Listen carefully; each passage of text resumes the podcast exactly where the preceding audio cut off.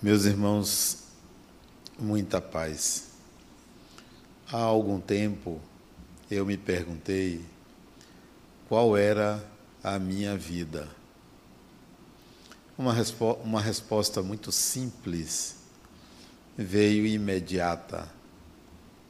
A que você constrói. Uma pergunta lugar comum, uma resposta semelhante. Mas Hoje pela manhã, essa pergunta me veio à minha mente: qual é a minha vida? E eu gostaria que você se perguntasse: qual é a minha vida? A resposta não pode ser aquela que me veio imediata. A resposta não é a vida externa. Porque muita gente passa boa parte da vida trabalhando. O trabalho é o que existe de mais importante. Outras pessoas dedicam sua vida à família, porque a família, para aquela pessoa, é o mais importante. Outras ao patrimônio, outras ao esporte, ao lazer, outras ainda a um amor, Muitos são os motivos pelos quais se pode dizer de que se constitui a sua vida.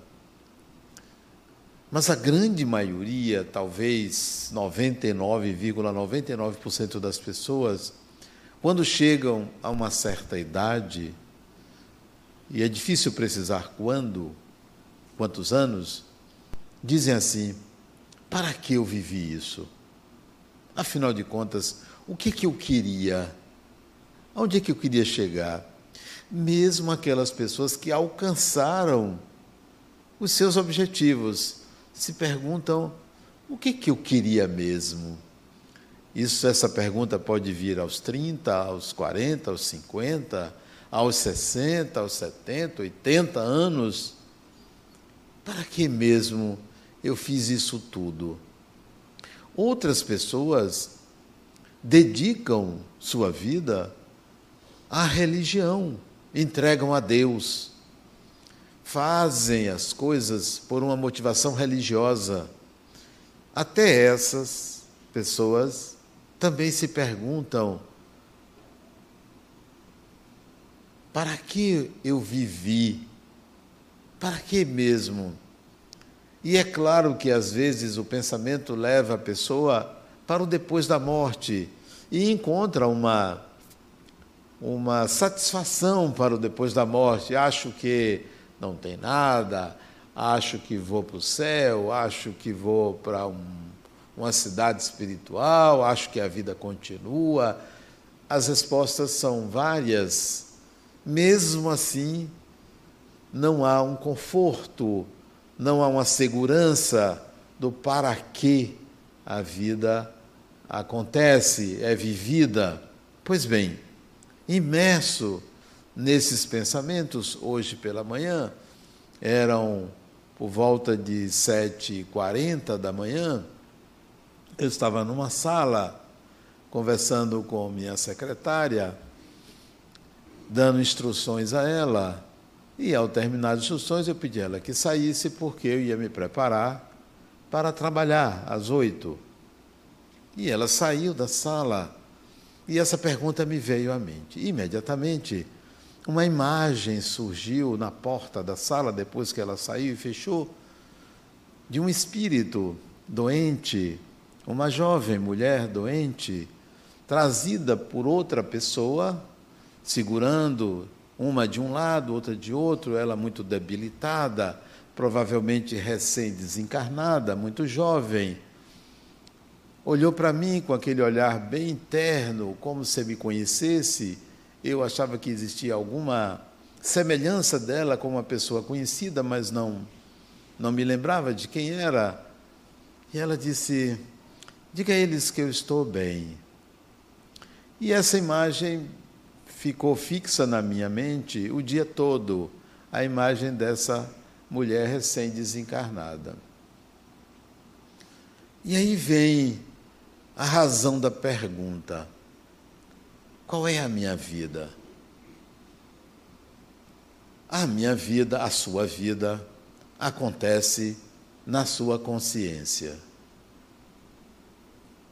Tudo o que acontece que lhe pertence, que é a sua vida, seja trabalhar, seja o seu lazer, seja cuidar do corpo, acontece na sua consciência, é gravado na sua consciência. Então nós podemos começar a pensar que a nossa vida é o que se passa em nossa consciência. E nós reservamos muito pouco tempo para entender o que é a nossa consciência. Ela é um campo de informações, de conhecimentos, mas também é um campo de imagens. Nossa mente surgem muitas imagens, imagens que estão sendo vistas imediatamente, imagens do que foi visto, imagens diferentes. Então, existem pensamentos, imagens, mas também a nossa consciência é constituída de ideias. Ideias do que fazer, ideias para pensar, ideias, pensamentos, ideias, imagens, mas a nossa consciência também ela é preenchida, ela é invadida por emoções, medo, raiva, desejo, ciúme, inveja, amor como sentimentos, como sentimento. Tudo isso perpassa a nossa consciência. Então a gente pode começar a dizer que a nossa vida é um conjunto de elementos que passam pela nossa consciência e que se misturam numa alquimia. A palavra alquimia ela é antiga, ela não é nova. Os alquímicos ou os alquimistas, eles eram como que curiosos em descobrir a matéria elementar, a matéria-prima, ou, numa linguagem alquimista, a prima matéria, da qual todas as matérias surgiram. Então ele fazia combinações, limpava uma pedra obtida em determinada região do seu país, da sua cidade, lavava essa pedra, craqueava ela, submetia ao fogo, limpava, molhava de novo, sempre buscando um elemento puro, chamado lápis alquímico, que era aqui, aquilo que formaria todas as substâncias da terra. E ele, alguns pensavam que era o ouro, que iriam encontrar o ouro. Na realidade, o que o alquimista fazia é o que nós fazemos com esses elementos, pensamentos, ideias, imagens, emoções, sentimentos, que se misturam. O alquimista tentava encontrar algo puro, algo único, e nós estamos em busca desse mesmo algo puro, único, chamado eu mesmo. Tentando, em meio a tantos pensamentos, a tantas ideias, a tantas imagens, emoções, sentimentos, permeados tudo por desejos, encontrar-nos quem eu sou. Em meio a isso tudo, será que sou eu que estou criando essa imagem? Será que sou eu que estou pensando mesmo isso? Será que isso parte de mim? Será que isso é espiritual? E nós estamos em busca de um eu isento desses elementos que você possa dizer: eu sou proprietário de mim mesmo, eu sou proprietário da minha consciência. Hoje um paciente me disse: Eu tenho medo de enlouquecer, Adenauer. Eu não controlo meus pensamentos. Em meio a esta alquimia, o eu está ali sendo é, inundado, é, chicoteado de um lado, de outro, perdido, sem centrar-se. Que tal iniciarmos um processo de centração do eu, onde esses pensamentos, essas ideias são observados, observadas, são analisadas sem que elas nos tomem, porque a grande maioria é tomada por imagens, ou é tomada por emoções, ou é tomada por ideias, ou é tomada por pensamentos inadequados, sem que você saiba de onde vieram e para que servem.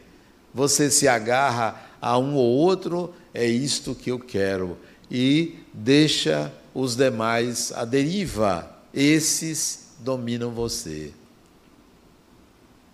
O eu precisa centrar-se. O eu é o espírito na sua melhor representação. Não é a consciência, não é o corpo, não é a personalidade, não é o comportamento, é esse eu dentro de você que deseja centrar-se, que deseja ser proprietário de si mesmo que deseja não se perturbar por esses elementos. Então, quando aquela jovem me apareceu, por volta de 7h45, 7h50 da manhã, certamente aquilo não me pertence, não me perturba, me causou compaixão, porque toda vez que vejo uma pessoa doente, uma pessoa sofrendo, eu sou tomado por uma compaixão, eu me entrego a uma compaixão, porque é um sentimento que me faz bem ter compaixão por uma pessoa. É voluntário, é livre-arbítrio você sentir compaixão. Quem sou eu? Como me centrar? Como encontrar em meio a tantos adjetivos a meu respeito, o eu. Como encontrar? Tantas pessoas me falam muita coisa de mim. Isso eu estou falando de você. Falam de mim, mas na verdade ninguém me conhece. Ninguém sabe quem é esse eu.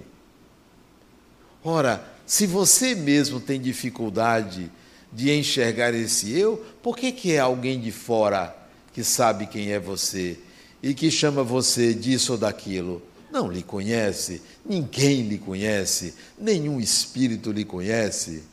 A pessoa mais próxima de você para lhe conhecer é você mesma. Então, esse eu precisa ser descoberto, centrado. Dentro dessa mistura, dessa alquimia interna, você tem que separar esse eu. A primeira vez que eu li um livro de alquimia, isso tem muitos anos, início dos anos 90, eu não entendi nada. Nada, nada, mas nada vezes nada. O livro se chamava Mistérios Coniuntius, volume 1, 2 e 3. Os três volumes dá mais ou menos uns 15 centímetros de letra miúda. Eu li o começo do primeiro volume e não entendi nada. Mas eu queria entrar em contato com a alquimia porque eu sabia que eu iria entrar em contato comigo mesmo. Mas eu não consegui. Não por me achar intelectualmente incapaz, mas porque o assunto era denso, complexo. Até que caiu na minha mão, isso em 1992, 93, caiu na minha mão um livro chamado Alquimia, um livro, Alquimia, de uma mulher. Porque os três volumes de Jung eu não consegui ler. Mas o livro dela, uma suíça de nome Marie-Louise von Franz, eu li esse livro, Alquimia. Aí eu entendi a alquimia. Por ela, uma mulher. Talvez a, o psiquismo feminino penetre melhor no processo alquímico do que o psiquismo masculino. Depois eu fui ler os três volumes de Jung, e aí eu entendi. Depois que eu li a Alquimia de Von Franz. Aí eu comecei a perceber que é possível você fazer essa separação entre pensamentos, entre ideias, entre imagens, emoções, sentimentos e o eu. Olha eu aqui. Então eu descobri esse eu, que é o espírito em mim, que é o espírito em você. Aí você vai saber qual é a sua vida. Minha vida era e ainda é a busca do eu. Tudo que faço, tudo que realizo, tudo que penso, está na direção do encontro desse eu ou encontro comigo mesmo. Seja a minha religião que pratico, seja os meus estudos, seja os meus escritos, sejam as minhas emoções, é sempre em busca desse eu. E essa busca não significa me retirar para um local isolado, nem ficar tão somente meditando, nem fazer o caminho de Santiago, nem me sacrificar, nem tomar uma, um entorpecente, um chá de não sei o que lá, nada disto, nada disso. É no meio da muvuca. Aliás, o nome não é muvuca, veja a expressão baixa que eu usei. É, você vê, né? A pessoa está fazendo uma palestra e usa uma expressão pequena, né? Para quê? Falar em muvuca? Não, desculpem a muvuca. Não, no coletivo, vamos chamar de coletivo, né? É na vida coletiva que você vai descobrir o eu. Você pode se afastar momentaneamente, ir para não sei aonde e tal, mas você tem que voltar e se envolver, porque só se desenvolve quem se envolve. Não se desenvolve quem não se envolve. Então, descobrir o eu. Olha eu ali. Olha as características pessoais únicas, únicas, porque só há um eu não há outro igual a você. Então, há que encontrar esse euzinho, eu, você, que não é seu parceiro, sua parceira que vai te dizer, não é sua mulher, não é seu marido, não é seu irmão, não é seu pai, não é sua mãe, não é o espírito frontal que vai dizer, é uma descoberta ímpar. Pessoal, é a partir de muitas observações sobre si mesmo muitas observações sobre modus operandi, sobre imagens, sobre é, ideias. Então, minhas ideias, minhas imagens, olha a qualidade das imagens. Quando alguém diz assim, eu não quero pensar nisso, afasta de mim um pensamento negativo, eu penso assim, como assim? Tem pensamento negativo? Não existe pensamento negativo. Pensamento é pensamento. A qualidade do pensamento é dada por um valor moral que você estabeleceu para você. Então, se eu pensar em roubar, isso é um pensamento negativo, isso é um pensamento onde foi atribuído uma qualidade a ele, mas é um pensamento. Eu não vou afastar porque é um pensamento. Se eu pensar em agredir uma pessoa, ah, isso é um pensamento negativo. Não, isso é um pensamento é uma quantidade de energia adicionada ao eu. Então eu vou pensar por que, para que eu agrediria esta ou aquela pessoa. Não preciso afastar qualquer pensamento. Eu não preciso evitar, eu não quero pensar nisso porque isso me atrasa, me afasta. Ao contrário, eu quero pensar nisso na hora que eu quero pensar. E não na hora que o pensamento vem à minha mente. Porque se um espírito se aproxima de mim e me influencia com um determinado pensamento inadequado, portanto, não negativo, mas inadequado, eu disse: espera aí, Adenauer, eu estou fazendo uma palestra, depois eu penso sobre isso. Depois da palestra, ou quando chegar em casa, ou então eu deixo para amanhã. Você escolhe quando pensar para analisar origem, valor, interesse, porque de repente aquilo faz parte de algo maior. Então, é preciso que você é, aprenda a separar pensamentos, imagens e tudo aquilo que compõe a sua consciência, porque é nela que está o eu. É nela. É esse eu que não morre. É esse eu que não deixa de existir. É esse eu que você tem que descobrir, porque ele é que qualifica a sua vida. Ele é que dá cor às coisas, ele é que distingue pessoas, ele é que rejeita, ele é que separa, ele é que é, é menor, ele é que se coloca maior, ele que pode ter uma epifania, ele é que pode fazer essa mistura adequada. Por exemplo, você sabe que quando você está diante daquela pessoa, determinada pessoa, você tem tendências é, a explodir, tem tendências a brigar, porque você mistura imagem da pessoa, o eu da pessoa, o seu eu com a sua adrenalina ou suas emoções. Então, peraí, eu vou mexer nessa alquimia para que eu não agrida, eu não brigue. Eu vou mexer nessa alquimia, porque afastar-me da pessoa eu não resolvo. Em algum momento eu tenho que mexer, em algum ponto eu tenho que mexer. Já sei. Eu vou fazer o seguinte: todas as vezes que a pessoa falar sobre aquele assunto que me provoca, eu vou entrar em contato com a concepção que eu tenho daquele assunto. Vide o exemplo da política pessoas de fino trato, pessoas educadíssimas, mas tocou naquele assunto que é contrário ao que pensa, a pessoa tinha tendência a brigar, a defender seus interesses. A alquimia permitiu uma mistura interna inadequada. Permitiu. Você que faz a mistura. Se você não tem domínio do eu, você faz a mistura. Você permite que ela aconteça? Não.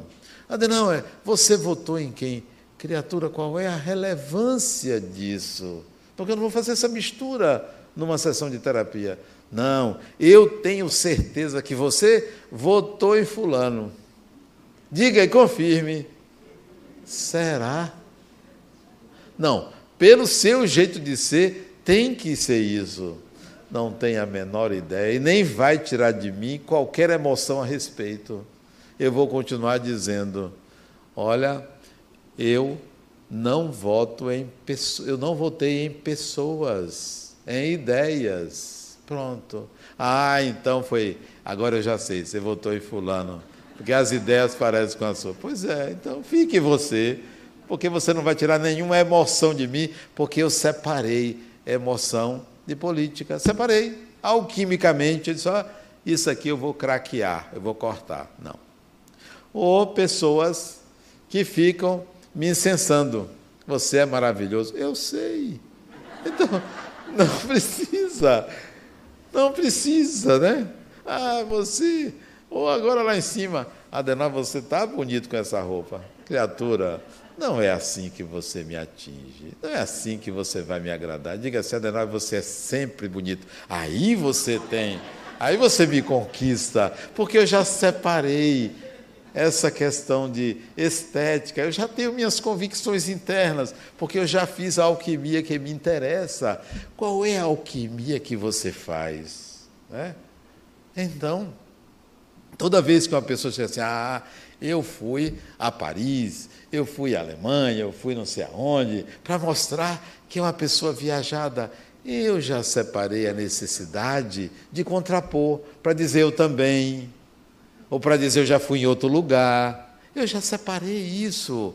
Já está separado. Todas as vezes que alguém quer mostrar-se melhor do que o outro, não me incomoda, porque eu já fiz a minha alquimia interna. O eu já está centrado em quem, no que, em mim, no desejo soberano. Então, não há problema nenhum de você lidar. Eu me lembro de um amigo meu, ele foi meu paciente, depois se tornou meu amigo. Ele me chamou para jantar na casa dele. Ele mora numa mansão. Eu adoro esses lugares 0800, que você vai, você vai assim, não come o dia todo para ser um bom. Essa pessoa chamou, quer que você coma, né? Então, naquele dia eu como pouco. E aí fui. Ele disse: Ah, Denauer, eu tinha vindo da Europa, né? Denauer, como foi sua viagem para a Europa? Isso tem muitos anos, mais de 20 anos. Como foi sua viagem para a Europa? E aí eu ia contar, porque tinha duas semanas, uma ou duas semanas que eu tinha, eu ia contar, e ele chegou para a mulher dele, bem, quando é que nós fomos à Europa? Aí ela contou, ele também contou. Isso eram as nove da noite. Duas e meia da manhã, disse, sim, Adenal, você não contou sua viagem. Não deu tempo. A essa altura não importava, porque o que ele queria era contar a viagem dele. E eu quis dar esse prazer a ele, dele, porque eu já separei a necessidade de retirar o prazer do outro. Então conte, fale, traga a sua história. Eu tendo tempo de escutar, eu vou escutar. Então, é preciso que você faça um exame na sua consciência para descobrir o eu. Eu sei quem eu sou, eu sei como sou, eu sei o que penso, eu sei como eu elaboro, eu sei. Bom, agora eu vou separar. Sempre que eu não vou reagir assim. Sempre que eu não vou fazer isso. Então, você é que vai fazer o trabalho do alquimista. Eles faziam isso com a matéria-prima. Eles buscavam aquilo que era mais elementar, aquilo que era fundamental. E o elementar, fundamental em você, é o seu eu, é o eu, é o espírito representado que deve comandar, dirigir, coordenar esses fatores que estão sobrenadando na consciência e são autônomos. São autônomos. Eu contei aqui para vocês, eu vinha uma semana aqui para brigar com a Ana Carmen. Estava claríssimo que eu ia reclamar com ela. Estava claro na minha cabeça. Quando vou saindo de casa, o Espírito disse assim: não brigue com ela. Veja, se envolvendo na minha vida, né? se metendo na minha história, né? e dando razão a outra pessoa. Né? Não é meu amigo esse, mas eu considerei, mas disse ele da próxima vez: não se meta tanto na minha vida. Porque nesse momento ele separou um evento do meu dia a dia, mexeu e eu aceitei. Podia não aceitar, eu aceitei. Achei importante que aquilo é, fosse feito. E acabei, ela também trouxe um pedaço de bolo, o resultado. Resolveu tudo, né? caprichosamente, e, e já sabendo que poderia.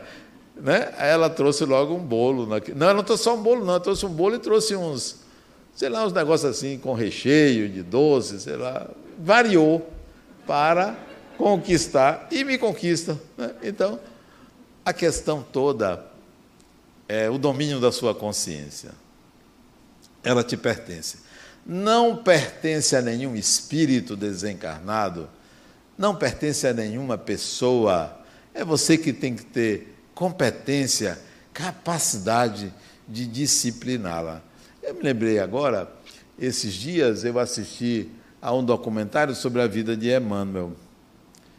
E ele, quando ele psicografou para o Chico Xavier os, o livro é, Há Dois Mil Anos, que ele conta a história dele, o encontro com Cristo, ele coloca no livro que aquelas lembranças de dois mil anos atrás traziam muita alegria a ele, mas também eram dolorosas, porque ele teve um contato com Jesus e não aproveitou. Teve um encontro com Jesus e não aproveitou. Por isso que para ele era muito doloroso. Ele reencarnou, isso foi em, em Roma, ele desencarnou em Pompeia, ele reencarnou como judeu, já não mais como romano, mas como judeu. Depois ele teve encarnações, principalmente na Espanha, teve três encarnações na Espanha. Não sei porque gostava tanto da Espanha. Teve em Portugal e depois no Brasil. E dá para notar como o eu, ele, Emmanuel, separava as imagens das emoções. Ele via que o sujeito ia brigar com ele. Ele, peraí, eu não vou fazer isso. Eu não vou dar lugar eu não vou reagir de uma forma que eu sei que o outro não tem equilíbrio para dialogar comigo. Isso é alquimia.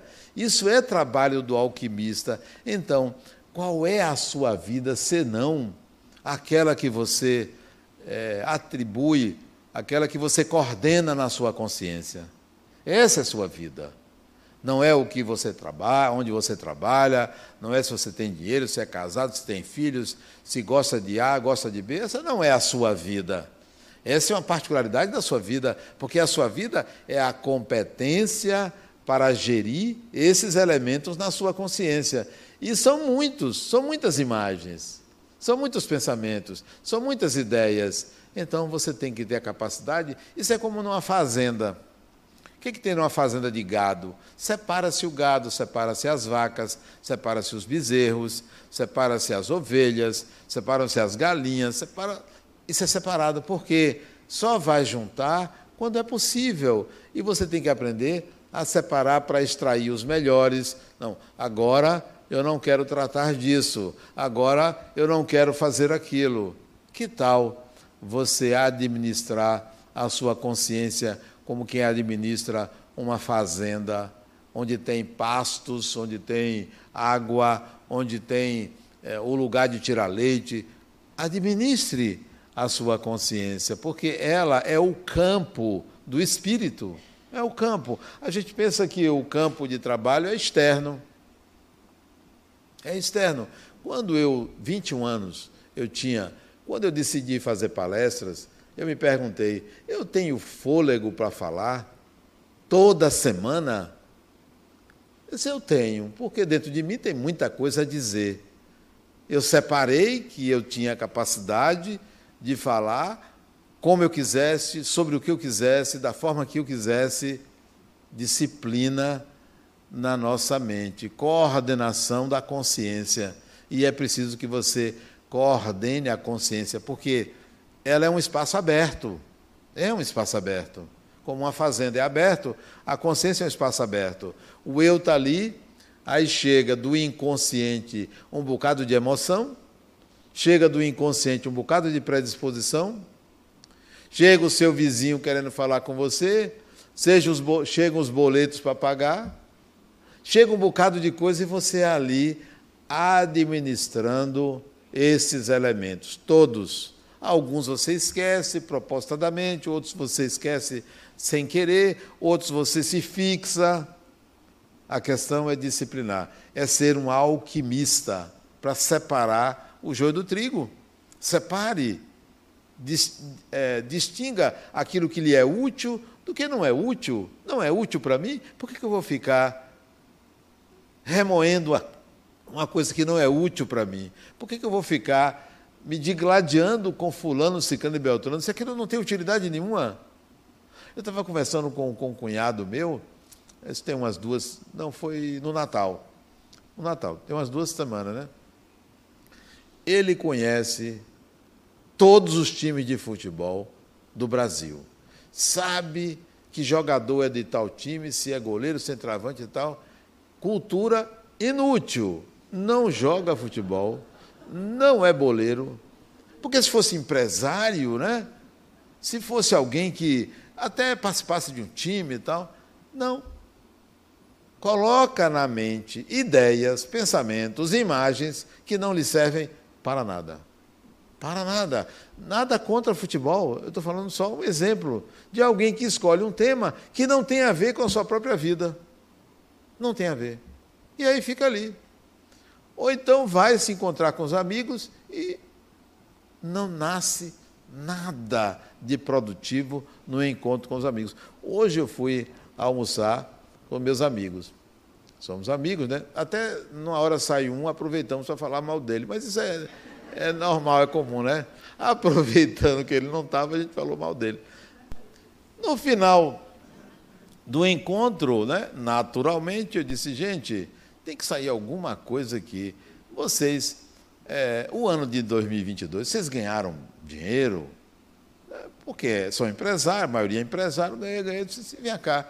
E a parte da fundação? Quer dizer, almoço de amigos para comer, você tem que ter alguma produção, né? Então, eles ficaram de pensar no valor que vão doar à fundação. Então tem que ter uma coisa assim que, que não é ficar ali só batendo papo para nada, né? Para quê? Né? Então, a vida, a sua vida, ela tem que ser produtiva, porque ela é o que se passa na sua consciência, e a sua consciência é um campo aberto. Você tem que ter sua reserva, seu lugar reservado. E se você não consegue, procure é, centrar-se, centrar o seu eu. Uma vez descoberta a, ou descobertas as qualidades desse eu, como é que você se centra? Primeiro, nenhum ser humano deve fazer a cabeça do outro ser humano. Quem é o seu ídolo? Já disse, o seu ídolo é você. Então você vai começar a se centrar em você. Segundo, você não vai se comparar a ninguém. Você vai se comparar a você antes, quem eu sou hoje e quem eu era ontem. E não me comparar com A, com B, com C. Quanta gente é melhor atleta do que eu? Eu tenho que ser melhor do que o outro? Tenho que ser melhor atleta do que eu? Quanta gente fala melhor do que eu? Eu tenho que me comparar? Não, eu falo aquilo que eu acho que eu devo fazer, da forma que eu devo fazer. Quem quiser que elabore, quem quiser que seja um grande expositor. Eu não quero ser um grande expositor, eu quero falar. Falar. Só isso. Basta isso a mim. Mas não sou contra quem é um grande expositor, que ótimo que a pessoa é um grande expositor.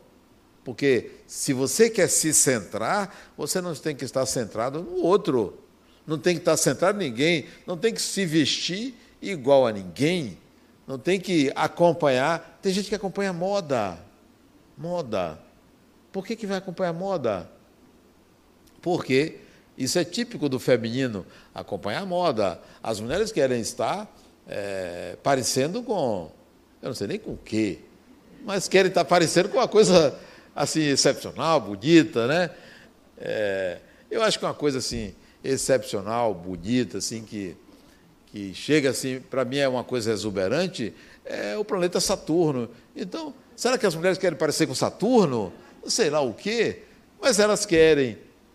Um dia tem que dizer para si: eu não posso depender disso, eu não posso gastar minha energia nisso, eu tenho que ser eu mesma, eu tenho que viver a minha vida, eu não tenho que estar sempre no coletivo eu tenho que ter a minha individualidade, eu tenho que ser eu mesmo. Isto é você é, se centrar em você, isso é você seguir uma vida que você construiu sabendo que é você, nada contra ninguém. Outra coisa, você quer se centrar, não rejeite ninguém. Por que rejeitar uma pessoa? Por que discriminar uma pessoa só porque ela está mal vestida? Só porque ela tem a cor da pele diferente da sua? Só porque ela não cheira bem? Só porque ela é inconveniente na fala? Por quê? Por que rejeitar uma pessoa? Deixa a pessoa ser o que ela quer ser, porque você também poderá ser quem você quiser ser em presença daquela pessoa.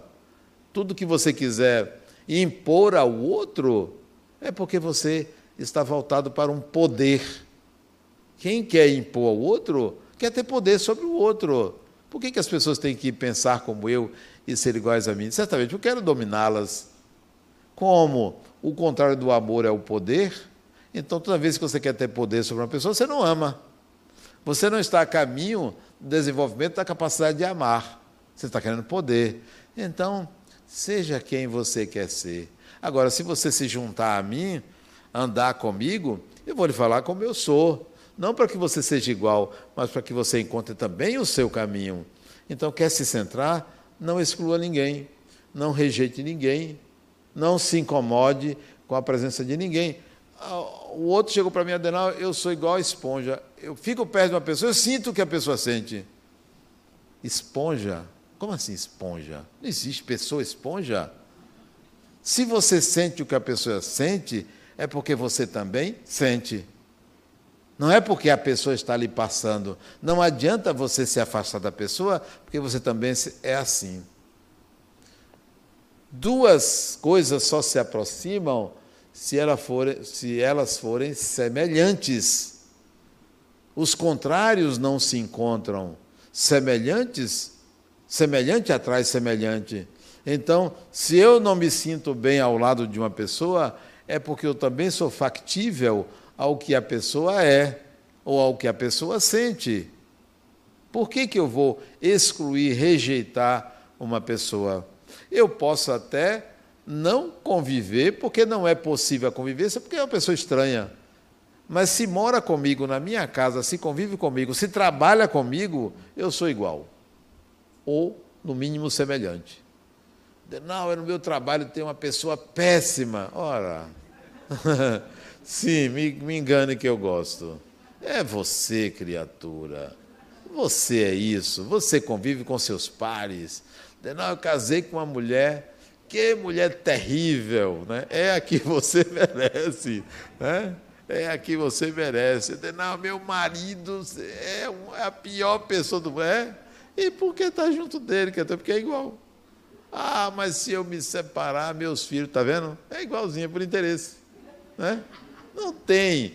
Não adianta você querer excluir uma pessoa. Não adianta você rejeitar uma pessoa. Você tem que aprender a conviver, porque aí você se centra. Ah, eu sei como fulano é, como fulana é. Então, por que, que você tem medo de espíritos? Porque você não se enxerga um espírito. Por você tem medo. Quando você se enxergar um espírito, você não vai ter medo. Por que você tem medo de um obsessor? Deixa o sujeito ser obsessor. Isso é um problema dele. Deixa ele querer prejudicar os outros e até você é um problema dele. Não me afeta porque não há predisposição em mim para ser prejudicado por outra pessoa. Ninguém é capaz de me prejudicar, ninguém é capaz de lhe prejudicar. Todo prejuízo que vem a você lhe pertence. Então, se um espírito me prejudicar, é porque a predisposição de ser prejudicado é minha. Ele entrou de gaiato na minha história.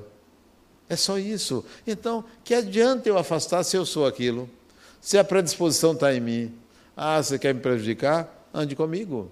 Ande comigo, pode andar. Pode ir na minha casa. Na minha casa, não. não né, quer dizer, vai em determinado lugar da casa, vai na varanda, né? não precisa entrar no quarto, não. Pode andar comigo, pode ir no trabalho, pode vir para o centro.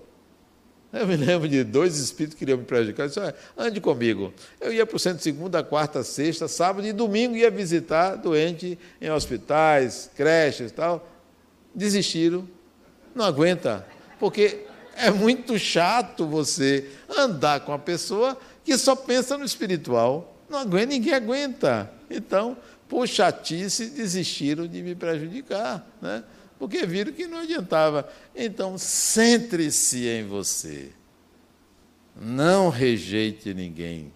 Todo aquele que lhe aborda, que se aproxima de você e tem qualquer intenção de prejudicá-lo, prejudicar você, olhe para a pessoa e diz: Poxa, olhe em que estágio essa pessoa ainda se encontra. Olha a situação dela. Você tem certeza que você quer isso para mim? É mesmo, Fulano? Você tem certeza que você deseja para mim? Olha quanto tempo você está perdendo com algo que não vale a pena. Centrar-se é não prejudicar ninguém, é não discriminar ninguém, é aceitar o outro como ele é. É fazer o seu trabalho de alquimista. Eu vou separar Pensamentos, quais são os que estão disponíveis? Não, esse eu não quero agora, não. Outra hora eu penso nisso. Ideias do que fazer. Bom, essas ideias eu quero, essas outras eu vou elaborar melhor. Imagens. Imagens. São muitas imagens. Exemplo, a minha mente trabalha com imagens. Eu vou fazer um trabalho, eu não preparo. Eu fico atrás da imagem. Qual é a imagem? Aí surge uma imagem, eu disse, ah, eu vou usar isso. Eu uso a imagem e decodifico a imagem, transformando imagem em ações é melhor do que você usar o raciocínio lógico. Eu prefiro pegar imagens, porque na alquimia você tem que debulhar, você tem que degradar a pedra para encontrar aquilo que é a base, que é o item, que é o elemento único. Então, aproveite as imagens que vêm à sua mente. Elas são o resultado de muitas experiências de vidas passadas suas. Então aproveite. E se algum espírito tiver lhe impondo uma imagem, espera aí, vou tirar proveito dessa imagem. Que imagem é essa? Eu vou usar isso, eu vou analisar isso. Seja alquimista, centre-se em você, porque a consciência é o seu campo e o eu deve ser a melhor representação do espírito que você é. Muita paz.